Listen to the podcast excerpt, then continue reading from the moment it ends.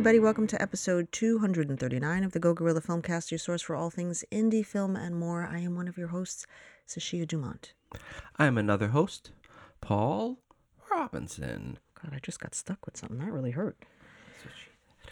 That's what she said. No, we're not starting. This is a bad way to start the day. Okay. I mean, it doesn't make you sound very good, right? If I can't even identify what it was that stuck me. But it hurt, I guess, is the main. And where did I stick it? You know, could have been like in your arm. On today's episode, we're going to be talking about things other than that. Yeah.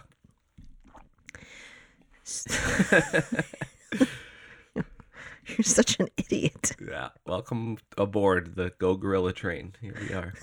Classy. So, we decided to watch something just to have something to kind of review, just because so many people have been reviewing it and talking about it. So we're like, all right, fine, we'll just jump on the train and follower bandwagon, if you will. We succumb to peer pressure. Yep. Big old posers. Yep. And we're going to talk a bit about our next production and how that's going. So, yes, ma'am. What do you want to start with, buddy? Is there anything in the news? I don't know. I don't think so. James Cameron said anything stupid? No, I think he took the week off. He took the week off. Okay. Yeah, he was a little tired. Yeah, he's definitely a little tired, and it's just so tired from making all the money. I was gonna jump onto this Velma bandwagon just because it's like all over the place, but I haven't watched the show, and I have absolutely no desire to watch the show. Yeah, me neither. And no, it isn't because somebody of a different ethnicity is playing it. I could not give less of a shit. I just personally feel like Mindy Kaling has the range of a mop. Yeah. I mean, I don't think I've ever seen Mindy Kaling not play Mindy. She just plays herself and everything. Yeah. And like, in all fairness, she's not the only actor that has made a career out of that. I'm not shooting that down. It's just if I want to see somebody act like themselves, I just watch an interview. Yeah. You know, her show. It just does nothing for me. Yeah. That's just me personally. I mean, she's got fans and great Mazel Tov, but just the things that I've heard is like, I just don't understand taking a show and then changing every aspect of it and then being completely shocked by the fact that people didn't take to it. It's like, it's like taking the meat out of a steak dinner and being like, what do you mean you don't like it? It's like, well, I came here for steak and I'm okay with you throwing some different accoutrement on that plate. But if you take the fucking steak off and you give me like, molded jicama, I'm not going to want to eat that. That's not the same thing. That's not what I came here for. So yeah, it was it's I don't know. It's an interesting debate, you know. It's like at that point just come up, like I feel like at that point they're just using the name to deliver this show. Exactly. The name is just the vessel in which this show is being transported to our eye holes. It became the jumping point and it was a marketing scam, basically. That's how they get you. Like, if you want to make the show, whatever, we haven't seen the show, so we don't know what it's about, but in terms of the backlash. It's about Velma. It's supposed to be the origin story of Velma, except it's not. So that doesn't, like, call it Melma.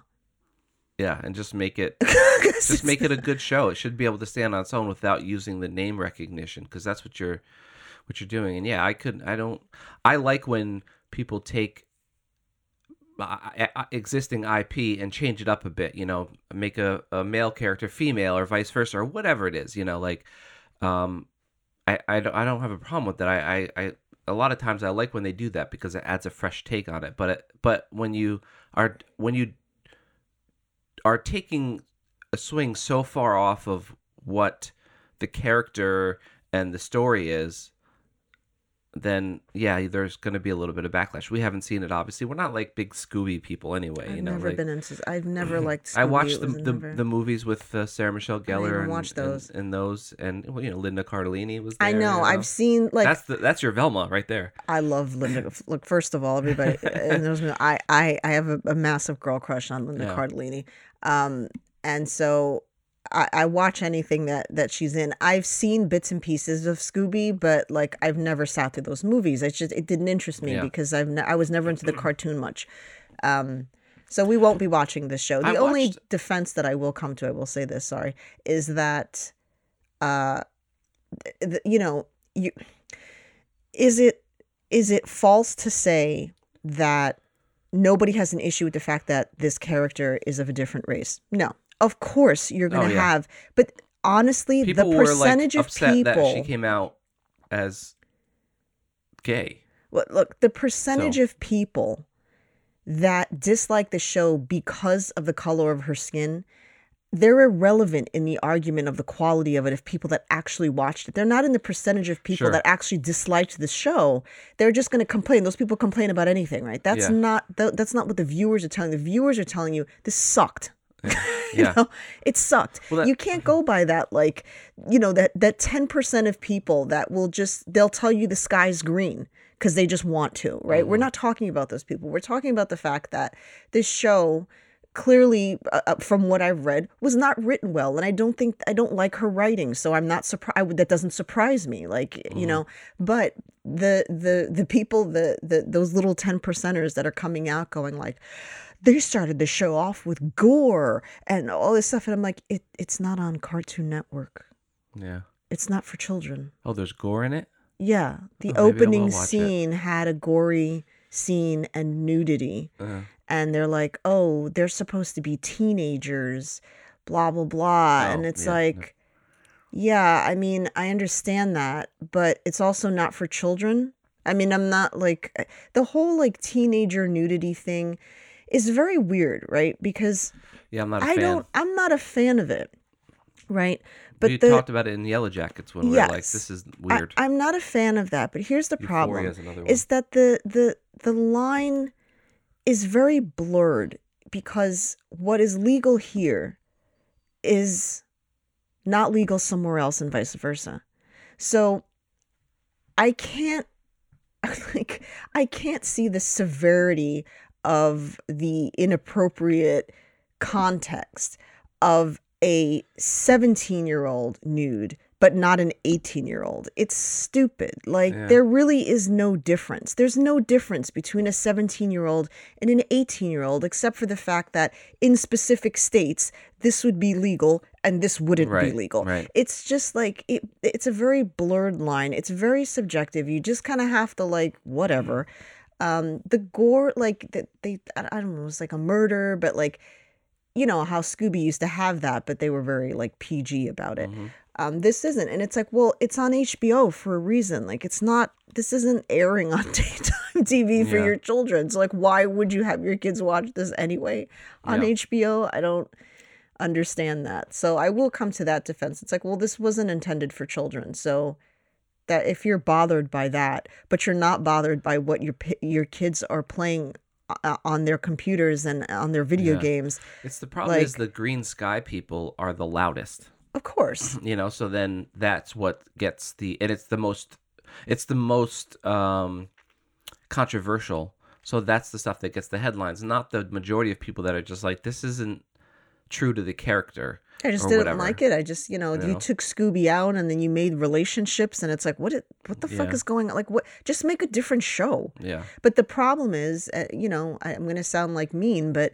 I don't think that she's capable of coming up with something unique enough. So she had to jump off of a pre-existing idea and then pull people in with the nostalgia, which she is not the first person to do that. Yeah. Lots of people, lots of showrunners have done this, right? Where they just don't have enough ideas to actually create something new. Well, so they just jump off of nostalgia. I think there are plenty of ideas out there. It's just that it's the business side of it, you know? There's plenty of ideas, but she doesn't have them is what I'm saying. Yeah, like so many other people. But I think in general, like, there are lots of filmmakers out there or showrunners or whatever they are, you know, that are whatever they're doing, that could bring plenty of unique and creative ideas to the table. But then marketing's like, well, if it's not an existing IP, then you're going to get 60% less viewers or sales or whatever. And then it's the business. Look, it is show business, right? It's not show friends or show whatever. And so show acquaintances.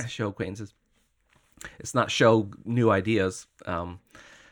So I don't know. It's really frustrating, because when a show does come out that's unique and original and it does well, everyone's like, "Oh my God, this is so good." It's like, yeah, there's probably thousands of these things that are pitched every week, you know, and yeah, they're just like, "Well, is there a book to it?" You know, I don't know. Well, that's really frustrating. You got to trust that the audience. We're currently watching a show that everyone's excited about. That's not an original idea. Came off of a game. Like, everything comes off of something else. Yeah. You know, I mean, what are you going to do? Anyways. Oh, we're done ranting. Well, I mean, what else is there to say? Yeah. Like, we didn't watch it, so I can't. Ranting. I can't really tell you like my personal opinion of it. All I could say is that just from trailers, I have no interest in seeing this. I'm not a Scooby person, so I don't care. If you don't like it, don't watch it. That's the take from this. That's the big thing. Just don't watch it, then. Just don't watch it. Like, I feel the need to go on the internet and say. I mean, ironic that we. Go ahead, keep the rant going. Yeah, I was just ironic. You know, it's I understand the irony of us saying if you don't like it, don't watch it and just shut up. But then we watch stuff and then we talk about it. But there's a difference about having a constructive conversation about what you just watched versus just saying I hate it because she's. No one said that you can't have an opinion. It's just, does that opinion have to last for 6 weeks? Yeah. Can you just make your point and move on? Like, oh, I didn't like it. Okay, great. I didn't like the story. I thought the writing was bad. Awesome. Then that's why you didn't like it. So don't watch it, and you know, like, I don't know. So we are ourselves currently in pre-production. That's true. Yeah. And it's, I don't know. I'm a little concerned by how easily things are going. That just doesn't ever happen. And I don't, like, I'm just waiting for some massive fucking boulder. Glass half empty, bitches. I know. I'm sorry. But in reality, it is half empty, right? Yeah, it's also half full, but it's also half empty. So I just know that there's a crater that's going to swallow us whole. Something's going to happen because I just don't understand how this is going smoothly. Yeah, it's actually kind of funny because we got our location. We're like, oh, we'll just use whatever. And then we can use it. No problem. We can even house people. It's like all this stuff falls into place. And then we went there to kind of scout it out or whatever, and then there's a noise. Well, there it is. There's the thing. There's this big noise. We can't even shoot here. Well, and then the homeowner's like, which is my aunt, but the homeowner's like, oh no, that's the thing outside. You can just turn it off. Yeah. Well, like, the thing is also, like, it took us way too long to recognize that noise. Yeah, we were like walking outside. Well, no, I mean, we were there for a good amount of time. And I was hearing the noise, but then I wouldn't hear the noise. And then I brought the noise to your attention, and you were annoyingly dismissive about it. And you were like, it should be all right. I was like, no, it's not going to be all right. Well, I wasn't so much as dismissive as I was just in denial that this wasn't, you know what I mean? That was some massive. That's massive denial then, because I was like, "How are you not recognizing how loud that is and how annoying that's going to be?" And you're like, well, "It's good, it's fine." To be fair, at the time when we were trying to figure out what the noise was, when I went outside, I heard some construction down the road, and I was like, "Oh, it's got to be the construction." But then it was louder in the house than it was outside. Yeah, that was what the weird part. But so I was more like not worried about it because I was like, they're not gonna be doing it. The chances of them doing construction still on the weekends in April is gonna be pretty low, I think. And then that would be even more. The chances of that would be even higher because the weather is even nicer. So if they're doing construction, I'm air quoting, if they're doing construction in the dead of winter, they're definitely going to be doing construction in the spring.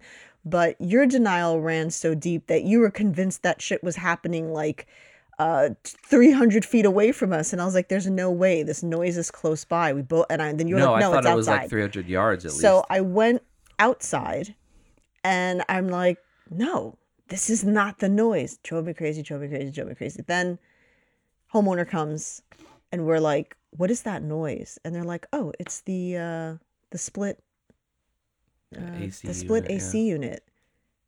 It's just the fan. The unit's outside." I was like, oh, yeah, and we can shut that off, right? They're like, yeah. I was like, okay.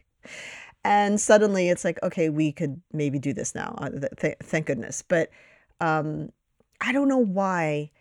It's like our memory just ceases to exist anytime we scout a location out. We get so excited about the physical aesthetics of something that we always forget about noise until close to the time, if we happen to go again and then we notice it, or the day of that we're like, oh shit, yeah, what are we going to do about that? The same thing happened. I got so sidelined by like, this is perfect. This room is perfect. They go right into each other. This is exactly what we wanted. And then I was like, there it is. It's the noise. But okay. So that's now, we figured out right. The culprit. And we're huge because we're huge, like anti-ADR people. So noise levels are important. Do you know how ridiculous this argument would sound in ADR with emotions and stuff that in that scene? Like it will not sound right. With ADR, it's not so much the lip syncing, although that is a problem. It's the emotionality of the scene. You cannot recreate that in a booth usually. No. I'm sure there's been plenty of times that we've watched stuff and it's been ADR and we had no idea, I'm sure those people had a lot of money to make that sound as good as possible, but we don't. So we have to get the best sound that we can possibly get on set. And we try not, things happen and you have to deal with things in post, but that's always our absolute last option. We never want to just rely on like, oh, we'll just fix that. Anyway, so we got that figured out. And so that was good. And we're able to have people stay at the location, which is good. And then our cast were working with Kat Lindsay and Petra Dennison that we worked with on A Vital Sign. We're also going to be working with another actor, Chris Gillespie, who's local to us. Mm-hmm. I think this is it's been a while since we've worked with somebody local because we don't really know a lot of the actors here. And a lot of the actors are stage actors. He is as well, but that's okay. We're going to do some rehearsals and just work around stuff if there is anything, but... so that fell into place. And then, I was like, okay, you're going to need two of the most frustrating things that have come from us, I guess, upgrading on set has been, actually, I'll say three of the main things. One is, audio. Right? We can't just, it can't just be some like random boom mic that you pull out of a, bag somewhere. Like we really need to have like mixers and lavs and we really have to, we can't just go back to like point a boom at it and we'll figure it out later. So that's gotten pricey. Luckily we have Bassam, who's Kat's husband, and he's also into film and stuff like that. And he's a writer as well. So he's willing to help us on set, so that's going to be good, and that's going to help us a lot financially. The second is focus puller. Mm-hmm. You've always been the focus puller, with the exception of Vital Sign. You've always been the focus puller because we couldn't afford to have one, and the amount of time that is saved by having somebody pull focus for you, so that there's already 100 things that you're having to make sure to do as a cinematographer. It's just one more thing to do, and it's a major thing to do, and it's something that often costs us a lot of time, because you're going back and watching a playback, and it's like all this shit's out of focus, but it looked in focus, right? But for us, we're not, and we will with this film. But one of the things that we tend to kind of like. We lend our filmmaking style is very much, we want the scene to be organic as possible. Mm-hmm. Let the actors kind of go where they need to go, where they feel they need to go. And I like to just capture that and let that. If it's a technical thing they can't go over there for one reason or another, then that will be, that will be kind of noted to the actor, like, don't put your hand over here. Maybe there's an effect in the shot or whatever it is. Mm-hmm. But for the most, and that's kind of what gets us in a lot of trouble is that, we don't stage, we don't block a lot. We just let the actors do this. And I think for this one, we're probably going to do a bit more blocking. We never have we do, you know, we have markers for actors where they need to stop or, you know, that sort of thing. But for the most part, we don't. But I think for this one, it's going to be, we're probably going to try to be a little bit more stringent with that and try to have all of that stuff worked out in a rehearsal thing. I know we're not big on rehearsal. We feel like over-rehearsing is, you know, can kind of kill a scene. There needs to be a lot of spontaneity and a lot of kind of organic growth within a scene, but at the same time, we need to really make sure that we're blocking properly, because that's going to save us a ton of time. I mean, every shot, there's probably 3 or 4 shots alone that are just a technical issue with focusing or you know, composition, because you know, we don't know what's happening, you know. So that's always been like famous something. Words on set are always, that's perfect, rolling idea. And action. Sorry. Yeah. Rolling and... Sorry, wait. So it's like... Yeah. Well, the thing is I... Because... And it's usually 9 out of 10 times it's a focus issue. Mm-hmm. And so it's just like... Yeah. This is going to take so long. And then also, you know, as actors... and I'm also in it, so it's like I have to respect the fact that there's boundaries. I can't just go flying out of frame, because you know you're not going to have time to catch that. There's a reason why we have those markers there. But when you have a focus puller, you know, 2 heads are better than 1 in that moment there, right? So for you to have to cock over to the right where you didn't think you were going to have to go, plus pull focus, it's impossible. There's no way both of those things are going to happen. Either you're going to miss the shot or you're going to miss the focus. But if you have somebody else that's pulling focus, you can both together probably catch a moment that's not too egregious, right? And you move to the right and it's like, whoop, and then they pull the focus. And look, we've seen it many times, even in, you know, high budgeted films where you see the focus is a little soft for a second and then they get it. I mean, it's not perfect, right? Yeah. You're gonna have moments where focus might be off for a second or two before you have it. But with us, when you, especially when you're, you know, as the DP, the monitors on the cameras are so small a lot of times with our budget that you can't tell it's out of focus. We went through this with your super rare commercial of, shooting on like a DSLR type camera. I could not say, I mean, we both thought that looked in focus and we could not tell until when you were editing and we're like, this is horrific. But now we have a nice big monitor that someone's pulling focus. Yeah. So we have, it should make it a lot easier. We have a focus puller. Emma is going to be pulling and Emma Jones we've had on the show, so we were like, you know, she's a friend of ours, so I just like messaged her and I was just like, hey, so here's the budget and have you, like, because she's more of a director, I believe, right? She's a filmmaker in her own right. So I, and not everybody is forced to learn how to do everything. So I wasn't sure if she was comfortable pulling focus at first, you know? So I was like, let me ask first if she's comfortable with it.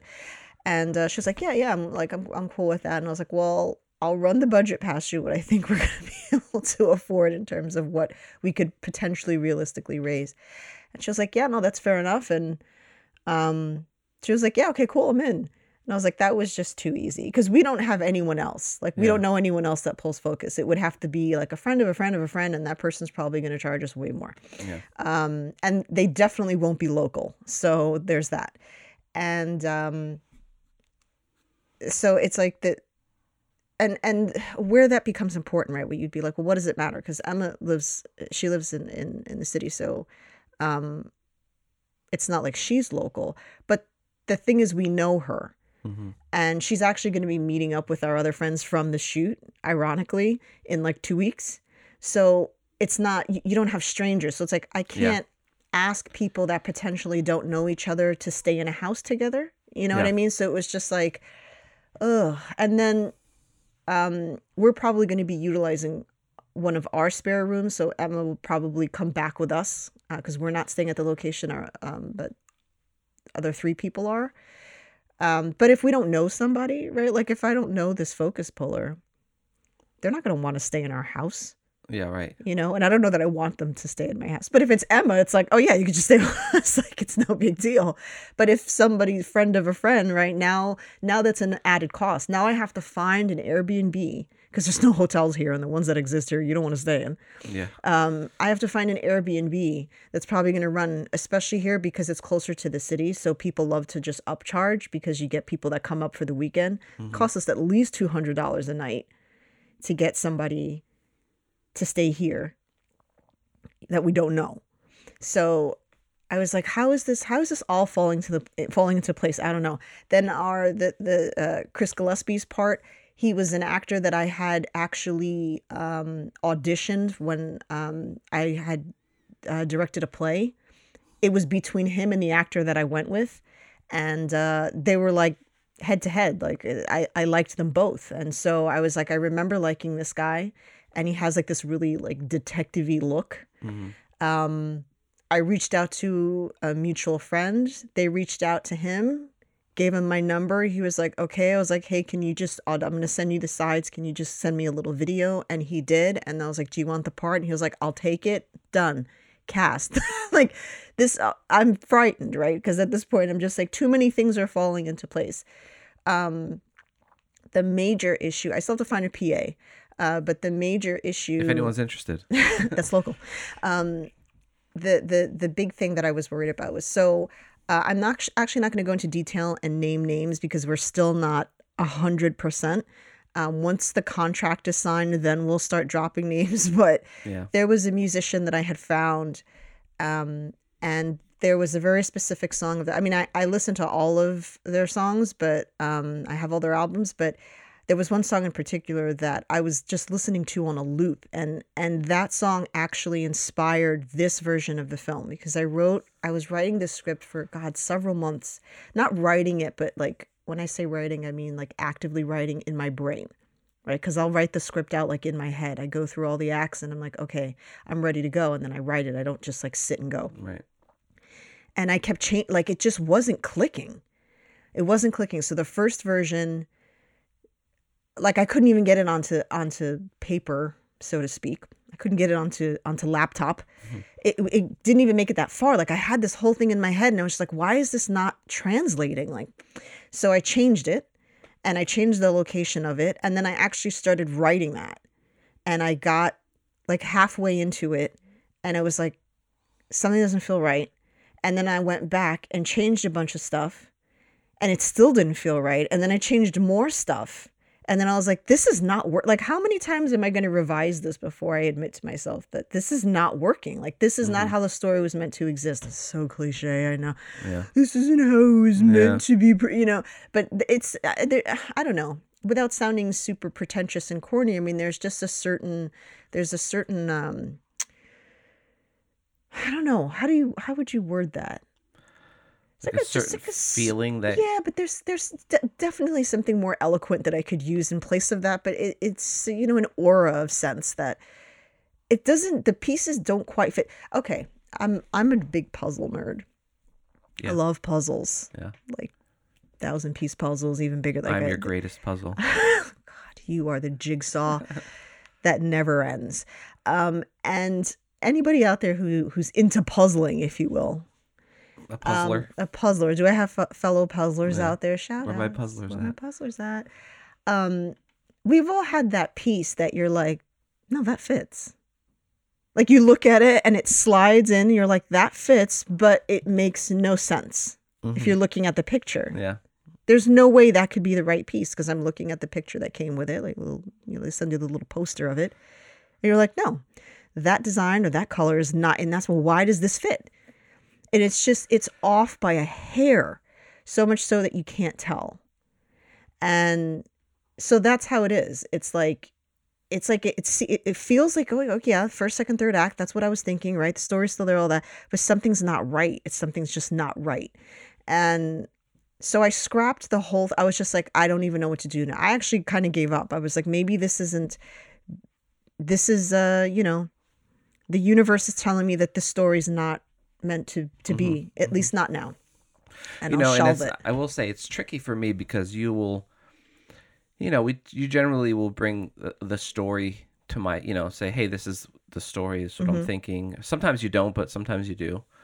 And then it's tough for me because if I get excited about something that you're writing or thinking about writing or whatever, it's tough for me to commit to that excitement because I don't know if that's what we're going to end up filming. Yeah. You know, so it's like, you don't seem excited. I'm like, I am. I just want to see where this is going to go. Like, before I get too invested in this, I want to make sure it's not going to change. And so for us, a lot of times that comes off as like me not being interested, but I'm just waiting to see what the actual, because I don't want to impede on that progress wherever it's going to go. I don't want to change your mind saying, if it's a logistical thing, then yes, you know, I'll say we can't Paul's shoot that. Paul's finding a very nice way of saying you're flighty as shit when it comes to committing to a story. No, I don't write stories and then you're all about it and then you're just like, you know what? I don't want to do this anymore. And then I have to pretend that I'm excited all over again a month later when you present me another script. It's that like, I don't want to date this concept if this concept is just going to break my heart. I'm saying that, you know, which is fun, but I don't think it's a flighty thing. I think I just want to allow that story to kind of naturally go where it's going to go, even if it changes completely. You know? Well, it didn't change completely, but it changed quite a bit. Yeah. I'm saying even if, but you know, I don't want to, like, my excitement and reaction can often, I don't want that to color your process at all. You know, whether it's overexcitement or underexcitement. Here's where that's difficult because if you go, I love this. Maybe I'm like, oh, okay, so I'm just in my head about it. It's actually good. But if you just give me no reaction, which is your reaction, whether you're, you know, opening a birthday present or that's true. I don't really do excitement for some reason. I think you would base jump with zero expression. I would have plenty of expression if I was base jumping. No, because you'd be passed out, so you'd have no expression.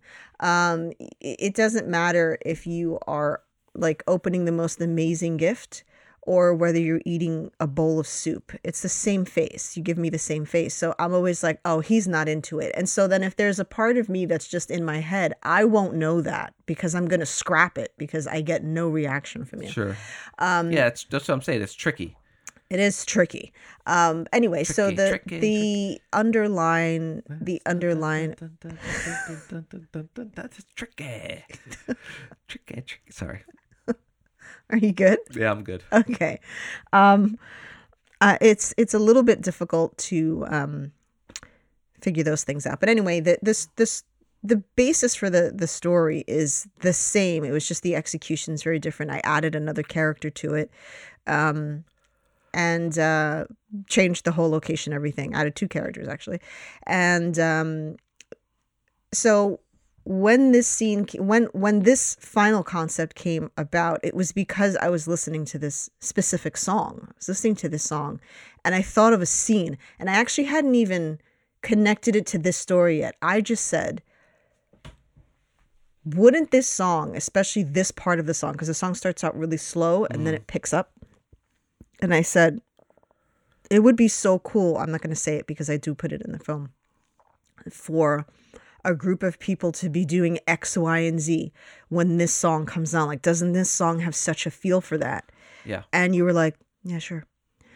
You gave me that's a bit of an exaggeration. That's how Paul reacts. I dig the song a lot. He said, no, I can see that. And I was like, thanks. I know, right? Because you're so excited. Like, I'm excited. And you're like, that's very exciting. So you're making me sound like a robot. Yeah. So I had that scene in mind. And it was like, I didn't, you know, because sometimes what happens, right, is like you have this cool concept and then you try to force feed it onto something else because you just want to film that scene. And I was like, I don't want to do that. But it just fell in so, like, it fell into the whole ambiance of it. And I was like, oh my God, that's the end. Because I couldn't figure out the end when I was thinking of this new club. I was like, how does this end? And I was like, that's the ending. That's the perfect ending. And the lyrics in it were this story is quasi autobiographical, very much redacted, but there is a very dramatic underlying truth to it. And so I was like listening to the song and I'm like, this is just, it fits so well. And I said, never in a million years, like even thinking to pursue it, I was like, God, it would be cool to have this song for the scene like that. Seeing as I sat down and listened to that song on a loop with the other albums, it became the theme song for it. Yeah. I was like, so I'm going to reach out. It's just to jump back to your other point. It's like there's based on and inspired by a true story. So this is more inspired by a true story than based on a true story. Well, yes and no, because the emotions of the characters are based on truth. Yeah. Their feelings on the matter are based on truth. That is a true feeling, right? Like sometimes people will be like, oh, this is inspired, but this isn't actually how I felt. It's like, no, this is actually how I felt. Yeah. That's based on fact. The details of the drama in this are inspired. Yeah. So it's a little bit of both. So I reached out to the artist via email, and I didn't hear back right away. And I was like, oh, no, never mind. Like, that's not whatever. And I was like, I'm just going to be annoying this one time. Because usually I just let that lie. I don't like to kind of poke the bear, you know. And they were like, oh, yeah, just been really busy. And it was around the holidays, to be fair. Yeah. And they were like, can you talk? I think it was on the 1st. Mm-hmm. on New Year's Day. And I was like, cool. Or maybe it was the day after. Yeah, I think it was the 2nd. And I had a phone conversation with them, went over the details, and they were asking a lot of questions that I didn't really have great answers to, right? Because it was like, look, we've had people take pity on us, composers take pity on us and just make music for us or give us music, so I'm not going to sit here and pretend like we have a method for how we would handle the legalities of this. Don't know. And I said, this is what we can offer you, which is not very much, but this is what we can budget out to give you. And, totally get if that is not good enough. And they were like, all right, let me talk to my partner about it, and there's a music partner as well. And then I didn't hear back, and then everything started falling into place. Like we were going to film closer to like maybe the end of May, potentially early June, and now it went up to April. So I was the end of April, so I was like, oh shit, I like, not to be annoying, but I kind of have to have an answer, because if it's no, like that's fine, but I have to find an artist. Yeah. And we do know another musician that was like, I'll totally do it if you can't get the song. And so I kind of gave up on it. I messaged them. I was like, look, sorry to be annoying, but like, we just kind of have to know. And then they messaged me back yesterday, like, let's do it. And I was like, what? And they're like, let's write up a contract. And so now we're like, what do we put in the contract? Yeah. We never had to do this before. Yeah. So we're going to be. Well, we know it should be in there. We just never written one. It's like, there's a lot of, and look, this is not financial advice. I'm not a lawyer. This means nothing. But, they just want to know that if the film is going to be financially successful, that they're written into a cut of that. It won't be, though. Yeah. Sorry. But they they want that security, right, and that they're getting paid, and then that you're adhering to whatever rights are set forth, right? Where it's like, we're using it for Film Fest and YouTube and Vimeo, or online, whatever. Because we're not paying for the song to have it. We're just paying for the right to use it in this context, and that's and you have to stay within those confines. They obviously keep all the rights and everything. We just have the right to use it for Film Fest for this project. Yeah. So we're gonna send that out until that comes back to us signed or agreed upon or whatever. I don't want to give out details because anything can happen. But I'm just surprised we even got this far, honestly. I was like, there's no way they're going to agree to this. So if this does happen, it'll be really, really cool that this was the song that inspired it. We actually did get to use it. Mm-hmm. We'll keep you abreast, if you will. Yeah. On if the boulder hits or what happens, or if they come back and they're like, drops, what? Forget it. We don't want to be. It'll be episode whatever. The shoe drops. The shoes dropped. The other shoe has dropped. The other shoe's dropped, and it's over, and we're gonna cry. Yeah. So that's been our experience so far. Now we're just having to get into the details of everything: crowdfunding, getting a video together. Are we doing a video, or like are we in the video? Like, what do we do? How do you market that? It's my least favorite part. I absolutely hate crowdfunding, but it's got to be done because that'd be a lot of money out of pocket. It'd be kind of you know, it sucks, you know. If you got to do it, you got to do it, but try to avoid it if you can. Anyway, that has been our journey. We will keep you posted. And so we decided to, you know, follow the crowd. Yep. And review The Menu. Everybody's been talking about The Menu. Did you see The Menu? I'm like, all right. Now, I intended to see this movie anyway. It was on I saw the trailer a couple months back, and I was like, that looks interesting. And I think I saw like the initial trailer. I didn't watch after. I was like, I don't want to know anything. Yeah. So I don't know if I certainly saw this. May not have. I know I've seen bits because I remember the clap scene and yeah.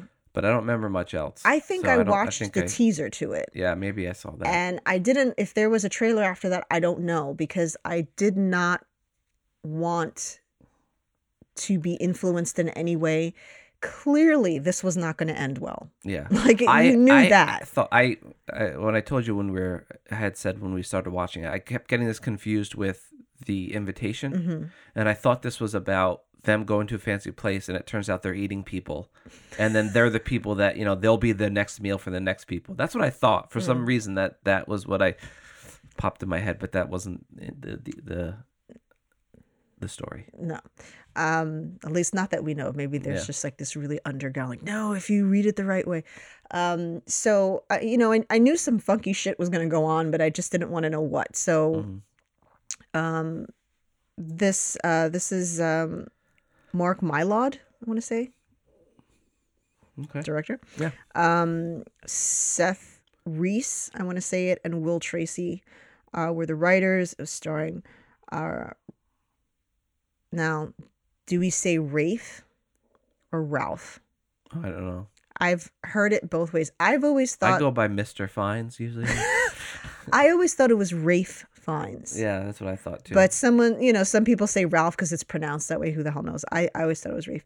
Anna Taylor Joy, Nicholas Holt, Hong Chau, Janet McTeer, John Leguizamo, who I love. A whole bunch of people in this. Judith Light, who I was like, is that Judith Light? Yeah. Like, because I said to him, I was like, is that Angela? Yeah. So clearly, spoilers. We're gonna review things. So, you know, you follow these group of, you know, pretentious twats that are going to this fancy tasting, if you will, almost more so because, you know, the plates are the size of fingernails. So I mean, are you really full after something like that? And there's the unsuspecting character, Anna Taylor-Joy's character, who's just like the sore thumb, you know, and what's going on. She's here to kind of ruin the mood, and then she also doesn't fit in, and you know, Rafe is this crazy, overly dramatic, expressive head chef, and you know, I mean, I guess I always question people's survival skills. Maybe not so much Holt's character, because clearly he was in on it and knew what was going on, but like the other people, like once I would have stepped up to Jesus Christ, Hong Chau's character, I would have been like, no, this is off. Like, why are you so robotic? You know, it'd have been like that. I'm not doing this. But I guess I always question people's survival skills, their instincts at that point. I don't think I would have even made it as far as the restaurant. But anyway, I'm curious to know what you thought about it and what your take of was it, because I hate the term, but I'm the foodie in the relationship, right? Well, I think the food aspect of it was kind of secondary to the main plot of it. It could have been anything, right? It wasn't essential that it was food, I suppose. I think it is, yeah. But I don't. Like, it could have been... What else would it have been? I don't know, but just art? Something to get people together. The idea of this artist who feels poisoned by this place that he's in, and how he's got to this point, you know, and he's kind of had it, and he wants to just... What do you mean by place? Everything. You know, like mentally and emotionally, and a place with his art. Like, he's gotten to a point where he has to charge so much and be this exclusive, and he kind of like hates it, you know, which is the kind of the point. So when Anya Taylor-Joy's character gets the burger, and that you can see him cooking the burger, and he's actually smiling a little bit. He's not like happy, but you know, that is reminiscent to him of how he started and stuff. And so it's kind of like why he let her go, I guess, or whatever. But I don't know. It was like, it was okay. You know, like it was. Review is over. Thank you. There was a lot of good things about it, you know. Hong Chau, you know, I'm a big fan of hers. You know, I like John Leguizamo and Anya Taylor-Joy, Nicholas Hoult, and Mr. Fiennes all did really well, in, you know, in terms of like what, you know, what they were asked to do and all that stuff. Lighting was pretty good, but I don't know, like it just, I don't know. Maybe I'm not in the world enough to get it or whatever, but it just seemed like, I don't know. It just didn't, it wasn't bad. I can't say like, oh, this is bad because X, Y, and Z, but just the tone of it was just like, it was good, but it wasn't amazing. You know, that was. Yeah, I wouldn't say that it was an amazing movie. I don't think that I would watch it again. Yeah. You know? But I'm glad it was made, obviously, and I enjoyed watching it, you know, because I wanted to see what was going to happen. But yeah, like it's always that thing of like people's survival skills and what they would actually do in these situations, and you know, like once the finger came off, how did we think that was staged? Yeah, like or the suicide thing. I feel like you can tell, you know, if that was real or not, especially if you're like 10 feet away. So I don't know. It was just like, I liked the idea of the film and the message of it, of this artist and, you know, fighting back against the pretentious world that he now finds himself in, that he almost like craved at one point. I think that's an interesting kind of thing, but I don't know. Maybe it was just that it was too short and I didn't have enough time to live in the world of the chef and that sort of thing. It wasn't, I think that... because the idea of the film resonated with me, and the tone of it I certainly liked, but I think maybe it was just too short for me to really... Like they want you to... Like I almost felt not an empathy for the chef because he's crazy, obviously, but for that idea... And I feel like there wasn't enough time. You were supposed to. The idea was that they weren't good people. Yeah. Right. So you're not like really. I mean, except like, why did the wife have to go down? Like she didn't do anything wrong, I guess. You know what I mean? She was just kind of like a bystander there for her husband's infidelities or whatever. And unless I missed something, there was that or John Leguizamo's girlfriend. I mean, they stole from each other. Well, she was stealing from him, so he still wasn't a great person. But I mean, was he really a horrible person? Yeah, did he deserve, like even the actor, like just because he saw him in a movie and he didn't like him, like he just felt he needed to die. Yeah, I mean, yeah, that didn't have anything to do with. The only person that I understood were the food. Like I thought it should have been a room of food critics. Yeah. I don't think anybody else should have been there, and it should have been a room of food critics. Although the table of douchebags, they're like the exact type. Well, first of all, they, you know, it's the financing of it, right, and the connection of it, but. I think it's also supposed to represent the type of people that would complain about a meal, that would send a meal back, you know, so he was just kind of targeting everybody. But I think like that should have been the thing, right? Like if those three guys had been at the restaurant or been at a restaurant that he worked at, right? And just had been immense douches, right? And had just like shit on the food and they were just, then I'd be like, yeah, I get why they're in the room with the food critics, but it should have been food critics as opposed to just like, why is this guy's infidelity? What does this guy's infidelity really have to do with? That was the thing. You know what I mean? So like there was that. I think that there is a decent percentage of this that is just never going to resonate with somebody who's not been in the business. And I certainly do not have experience with like fine dining. I don't. I've worked in like very nice restaurants, but not like immensely pretentious restaurants like that, you know, where you know, you're given thimble food, as I refer to it. I've not worked in thimble-sized food restaurants, but I've worked in some pretentious restaurants, so I get it. I 100% get wanting to strangle most of your patrons because of the, you know, the attitude that they bring with them, this air of hierarchy, and I get all that. Yeah. The food critic to me made of course, because these people can take you down, right? And and that's their job, and they don't care, and they won't think twice about it. But the rest, you know, yeah. So I think like part of it was very much scripted for people in the business. So there was just something there for us that, like, I don't think if you've not been in that or you're not into it, you won't appreciate it, I guess. But even with that, there were some things that didn't make sense to me. I thought it would have made more sense. Like the biggest thing for me was how he got that many people to be loyal to him. That made no sense to me. That's a lot of people. Had it been him as a family business, if it was him and say like him and his wife or him and his partner or something like that, that their business was being taken down, right? 'Cause they took this personally. They have nothing else to live for, let's say, you know what I mean? They don't care. And so like, also, I don't know how you're going to drop that many meals with just two people. So that would be difficult. It's not impossible though. You just have to make people wait. I don't know, you know? But that would have made more sense if it was like this, a partnership that was like, we're going to take these fucking people down, right? Like, we don't give a shit anymore. We don't care about this business. We've just been drained by it. And we're just going to take all these people down. I thought that would have been better. But the fact that I didn't count. He had 12 people. Yeah, something like that. Just loyal as all get out. Literally willing to die for it. I didn't see that. And they were young. So it's just like, you haven't had enough time in this business to be that jaded by it. Yeah. To be loyal. The loyalty was my biggest issue with it. Yeah.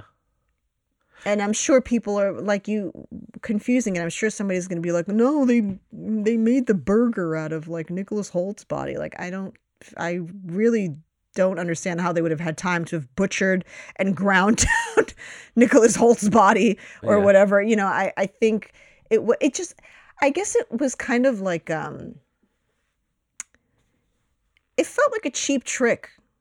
Oh, there's a picture of him flipping a burger. And she's like, ba-ding! And then the light goes off and she's like, make me a burger. And that's how she survived. It was like, I don't know. Why? Well, that's the thing. I think that's the thing, like, too, is that cheating.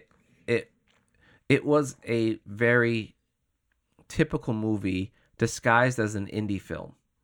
Yes. You know, whereas an indie film would have a much more sinister 100%. There would have been bodies in that food. Yeah, but because, you know, they're like, well, we have to have a survivor and, you know, yeah, we did kill all these other people, but this person that wasn't supposed to be there. The protagonist has to live. Yeah, and so I feel like that might have been what it was for me. But again, like, I'm not throwing shade at the film. I think it was a well-made film, and I think, you know, we don't know the ins and outs of the story and how truthful it is to what the person who wrote it actually wanted and if the studio got involved and all that nonsense, but I think for me, that's probably what it was it felt very much like a traditional film.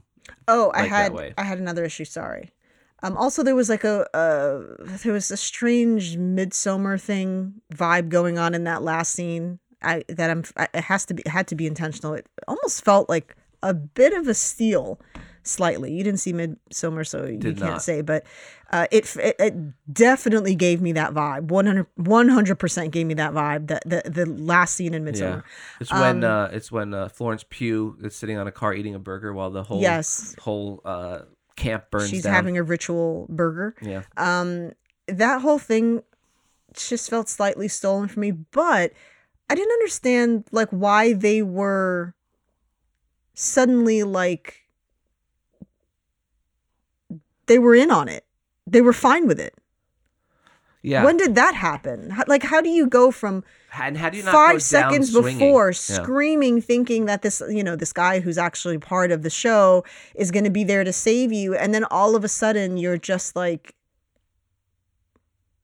fine. Yeah. You're fine with where this is heading, and you're encouraging it and you're grateful for the experience. It's like, that doesn't make any freaking sense. I didn't understand that at all. I didn't understand how like, you know, that worked. Yeah, there was no real solid survival skills because look, I probably would have died for sure there, but there's no way I'm going to die sitting in a chair burning. You know what I mean? They're going to have to kill me because I'm fighting them. Well, I think, especially when they're like, you have like 30 seconds and we're going to chase you down. Yeah, 45 seconds. But here's the thing. He actually makes a comment about that. So that is explained. Because he even says, you really didn't fight. Yeah. There's however many of you could have absolutely taken us. Yeah. Absolutely taken us. So it was sort of like this... Especially him. You know, nobody ever attacked the chef at all. No, but that's what I didn't understand. You know, like why they were suddenly like complacent. Yeah. At the very end. They were suddenly like, they were fighting for their lives and then suddenly became complacent when he turned them into s'mores. I don't understand. Yeah. But there, I think that there's absolutely a message there in the fact that they really didn't fight it. They really didn't try hard to fight it. I don't think that was bad writing. That was intentional.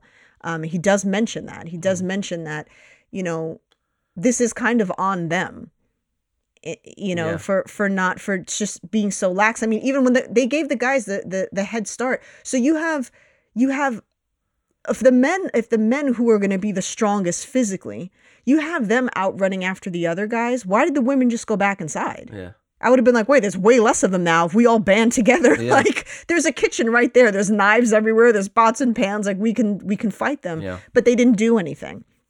So there was definitely that message. But I just found it kind of like... But I still feel like they're like, well, nobody's fighting back. Well, like, let's just make him say something about it. It's still... I don't think it speaks to what somebody would actually do. And especially, like, the bros and John Leguizamo's character.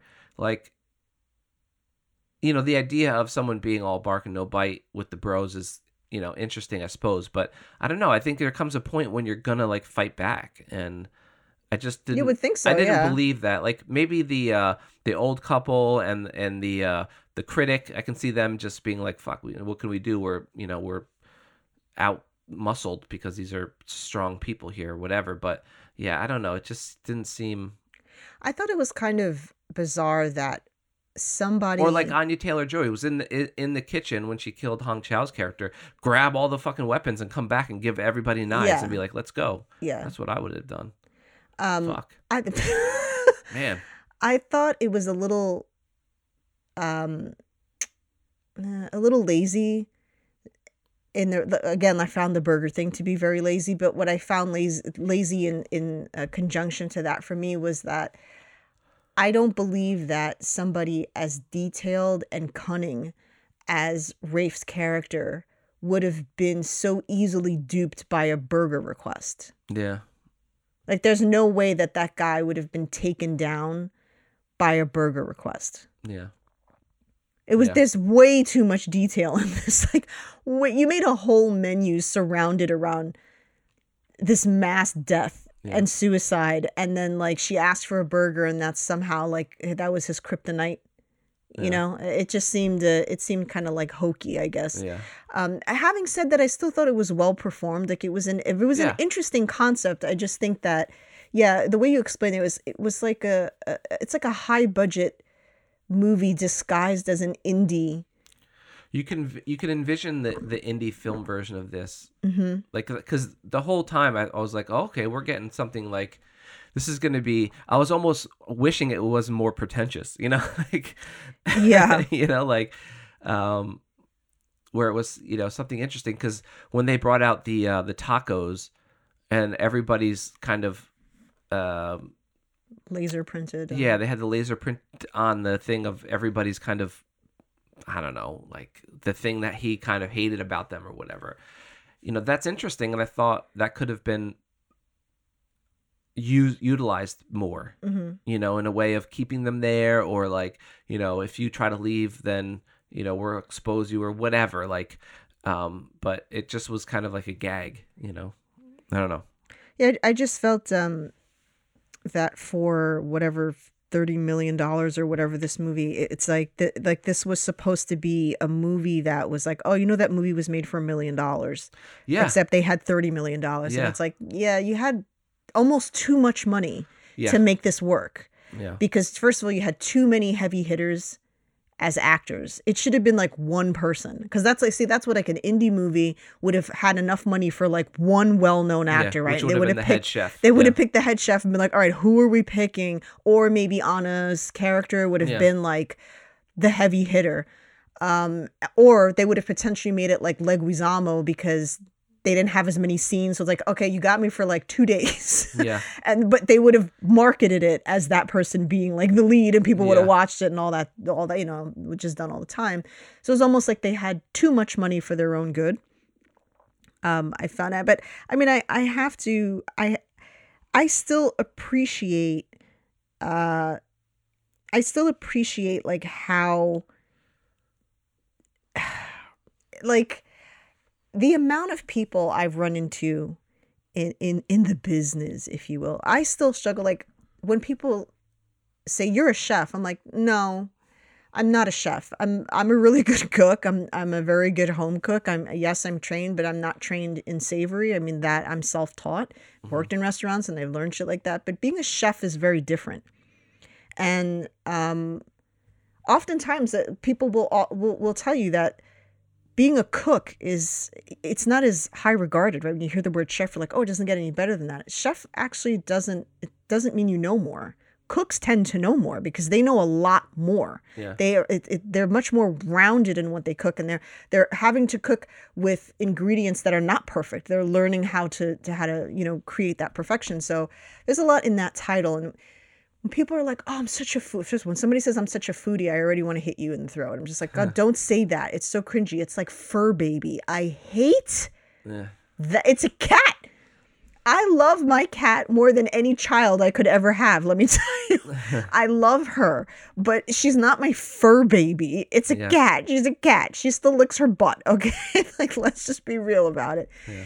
And so it's like, I appreciated the sort of, the jab at like a person who'd be like, oh, I have sous vide at home. You know, I sous vide at home. It's like, I have a Potato Jet at home. Or whatever that thing was. Yeah. Potato Jet. What was that thing called? Oh God, I forgot. Something Jet, right? Yeah, I forgot. Paco Jet. But yeah, Paco Jet. That is Potato Jet. That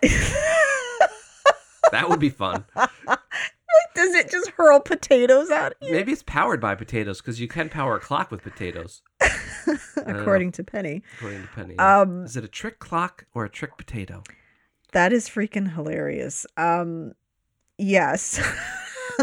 Paco Jet. Yes. It was awesome that they used that, right?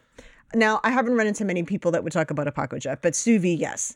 But that's just it, right? Somebody who'd be like, oh, I have this at home. No person who does not work in high-end cuisine should own a fucking Paco Jet. Like, nobody. Yeah. You have no... What do like, they do? No, it does a variety of things with, like, being able to take... God, I'm trying to think. See, because I'm in the world, but I'm not in the world. Like, so I'm not as...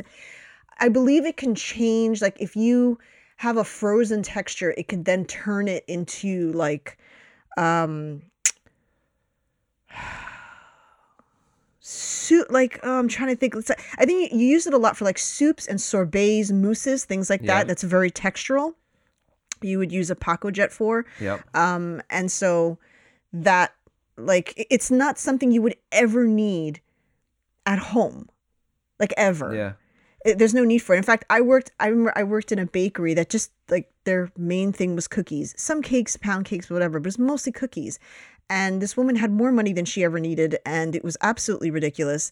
And I remember I came in one day, and she had like a RoboCoup. I was just like, why do you have, there's nothing on our menu that we bake that would require this. And then lo and behold, we never used it, because it was just like that. Yeah. Why? And I mean, it was like $1,000. They're just like, what the fuck?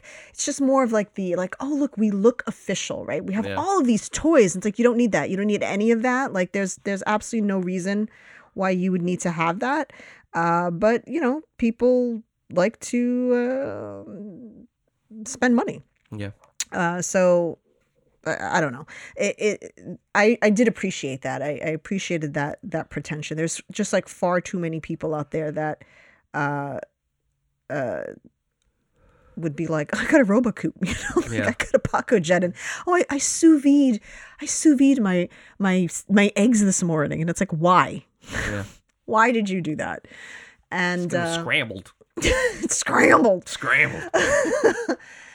that was that was true to form. I would say that that pretension is definitely true to form, and those people are so annoying. But yeah, it was almost too big for its britches, I guess. But it was still entertaining. Yeah. We've got some others that I'm waiting to review. So many shows that we are waiting to review are week to week, unfortunately. Your Honor, season 2. Yeah. Mayor of Kingstown, which is going to be interesting with Jeremy Renner's current condition. I don't know if there was supposed to be a season 3 or if they would be able to be one. You know, we'll see with what's going on with him medically. So who knows? Hoping for the best for him. But we did. It was a show that we were just like, I'm not like, I don't jump to a Renner film, but I really liked the show. And I was like, this show's pretty good. And so now season 2. So we have to wait. We're not watching that week to week. Nope. We were thinking of doing,